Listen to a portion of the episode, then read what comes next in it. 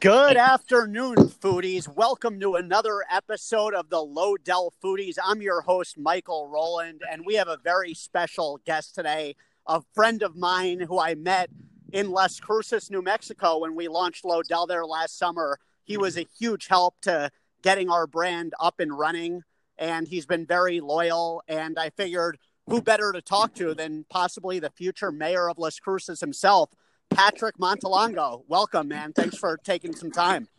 What's up, Mike? How's it going? Doing well, man. How are you? Doing good. This is my uh, first podcast. This is pretty cool. Oh, that's awesome, Patrick. Well, you're the first guest in Las Cruces, so it's awesome Nice. having you on, man. How's the day going? Going pretty good. Been busy. Uh, getting ready to go out of town to Vegas and uh, just trying to get everything caught up. When are you going to Vegas? Uh, this this weekend for Father's Day. So, Oh man, I'm missing you by a week. I'm going next week. Oh, nice. What are you um What are you gonna be doing? You got I'm uh, Patrick. I'm going to go play in the World Series of Poker. Oh, nice. Congrats. Uh, Our thanks, exciting. man. Are you going for the bowling tournament? Yeah, I'm going for nationals for for bowling, and it's kind of cool because I get a bowl with my dad on Father's Day weekend. So, That's awesome. That'll be a blast. Do you guys do that every year? Uh, we have done it for about four of the last five years. So yeah, it's kind of a tradition now. Nice, man. And I guess I, I know we're kind of like moving around here a bit, but I just wonder, Patrick, because I don't have a family. I'm single as a business owner. I give you a lot of credit because when I first met you, it was through Pure Las Cruces on Facebook. And I noticed that you have a lovely wife who I met and two kids. Can you take me through a day in the life of Patrick Montalongo? Like, how do you balance it all? Uh, it's pretty tough. Um, but usually, uh, I don't get that much sleep. That's for sure. uh, uh, no, but usually wake up just like a normal day. Um, yeah, gotta feed the kids before I leave for work, and then once I get to work, it's kind of get going and checking emails and throughout the day. Uh, the hardest thing I think throughout the day is trying to figure out where to eat for lunch because I never make my own lunch or anything. So it's always hard to make the rounds. There's so many different restaurants in Las Cruces, and I try to support as many local restaurants as I can. And um, then after that, usually do like a little social media post about the restaurant that we went and ate at. Um, give them a little bit of love on social media get some people to follow their either facebook page instagram or if they have a twitter also help them get um, some action on on that and um, usually most places too actually are all uh, on board now with lodell so it's it's pretty nice that whenever uh, people ask me where i go and eat at i say hey well if you can't stop by then hey they also deliver with lodell so You're the man, dude. I really appreciate the support on that. And Patrick, I see how you're always, yeah, going around and really supporting the community. I don't want to single you out here, but do you actually have a favorite restaurant in Las Cruces? Uh, yeah. So I was actually uh thinking about that. So um, depending on the type of food, um, one of my favorite burger places is El Jacalito. They have this monster burger, which is a it's a beast. It has everything you you need. Really, it has Mexican hot dogs. It has ham. It has bacon, avocado, uh, the patty itself, and I mean that thing is a beast. If if you go to their their Facebook page too, you could see a, a photo of their um their monster burger, and then um I was also thinking about uh, another good Mexican restaurant that I like whenever it's kind of cold. They have this good albondiga soup, which is uh, like a Mexican meatball soup, and it comes with rice. Um, but that's uh, Don Felix, and they also have a pretty good smothered. Uh,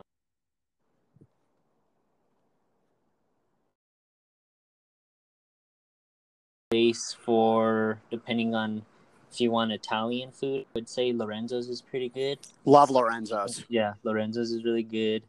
Um, if I need to get coffee, I usually go to my my buddy Chad at Picacho Coffee Roasters, and then I do have a, a pretty good or a pretty sweet sweet tooth, and I usually go to to Caliche's to finish off the desserts. So that's like my favorite places in Cruces. Um, I mean, Have you been to every restaurant in Cruces? um, actually, I have not. There's some people that have actually asked me like, "Hey, have you been here yet?" I was like, "No, I haven't." And then I just make it a point to try and go there the next stop and um, it's kind of nice after I, I try a place that I haven't had. I'm like, oh damn, how long have you guys been open? And usually a lot of the places are, are maybe about a year old, but um, some of the older ones I haven't ate at in a long time, or I just haven't eaten. But um, I I do eat out a lot. That's awesome, man. like, it's great how you just are there to support the community and the local owners, and that's how I initially got connected to you. Also, Patrick, can you give us a breakdown of what got you? Um, I think the biggest thing was I was always looking for something to do in in Cruces, and there wasn't really a, a best place to to find all that information. I mean, it's easy to go and look in the newspaper or or find stories on the in the news, but they're kind of biased sometimes, and they don't um, have a lot of the the smaller events that I like to help support because um, they don't have a bigger budget to to get their events out there. And so I was like, hey, well, maybe there's something that I could do to help out the smaller mom and pop businesses. And so um, whenever I started, it was just on Instagram and it was just sharing photos about what's going on in town or just different spots that are kind of touristy. Everyone likes to take photos with the Roadrunner that we have in town and downtown. Now we're getting a little bit more nightlife, so people like taking pictures downtown more and um, just kind of sharing what how great Las Cruces actually is because I've lived here my whole life and um, I mean there's there's just so much Las Cruces has to offer. I think that people are kind of want to know what's going on. Otherwise, they just leave. They go to El Paso or even Albuquerque or Santa Fe. But Las Cruces has a lot of good stuff to offer too. Yeah, man, you've done a phenomenal job of that. I mean, I discovered you through Pure Las Cruces, and it seemed like you really got your foot in so many different avenues in the community. What would you say, Patrick? One thing that stands out in Cruces that people might not know about that have never been there or, you know, have even talked about it? Um, I would say the definitely the the outdoor scene too. Um, I know that one time me and you we went hiking to Gary Springs and that was, was really a great ni- hike. Yeah, it was really nice to to get out and kind of see the outdoors and especially like this this past Monday or two days ago we had a a big rain and it rained nonstop all day and and uh, the mountains they kind of generate waterfalls to a certain extent, but the the outdoorsy scene after a good rain is it's a lot of fun to go hiking. And... Those Organ mountains are beautiful, man. I mean, that landscape you've got there, it's really tough to beat. I live in the Rocky Mountains in Colorado, and I still think that New Mexico mountain range is tough to really match. Yes, yeah, it definitely is for sure. Um, I think that especially with our Organ Mountains being designated as a um, an, like a national monument, um, it's it's been nice, and they're trying to do more to preserve the trails and get some more beautification and just kind of keep them a little bit cleaner. Because sometimes, I mean, it does get a little trash, but for the most part, it's pretty pretty fun to get outside. And Patrick, can you shed some light because you really introduced me to chili when I came down there. I did not realize how great the chili in Cruces really is. Why? What makes it so unique? Because I've never had chili as great as in your hometown. Yeah. Well, so um, I mean, granted, we are pretty close to to Hatch, which is considered, I guess, the chili capital of the world. But um, we're also surrounded by by Deming, and they have several chili farms here, and we also do have a lot of chili plants in in town. Well, just within an hour distance we have so many different places to get chili or even onions from. But um, i think that our chili since it is pretty a seasonal item it's a hot commodity especially um, coming up at the end of june is when people start picking and then it starts roasting and you're able to go to the grocery store and you smell the the green chili getting roasted and it's it's like the the best um, smell minus uh, after a good rain, but I, I think it's one of the best things um, about New Mexico that we have is our green chili for sure, and our our state motto is actually um, red or green, and some people are are even a big fan of green chili that they just say Christmas, which they get red and green chili because they like both of them. I, I could bathe in that stuff, Patrick. Seriously, like I really loved the chili. I'm pumped when I come back down. We'll have to go to town on some of that. And you know, man, it's uh, there's something about your town that just it makes it. It almost feels like everybody knows each other, and that's kind of what I wanted to lead into with you. You've lived there your entire life, and I know we've kind of half joked about it, but Patrick, literally, Corey and I talk about this every time we are on the phone talking about Cruces. Everybody knows you there. Are you actually planning on making a run for mayor?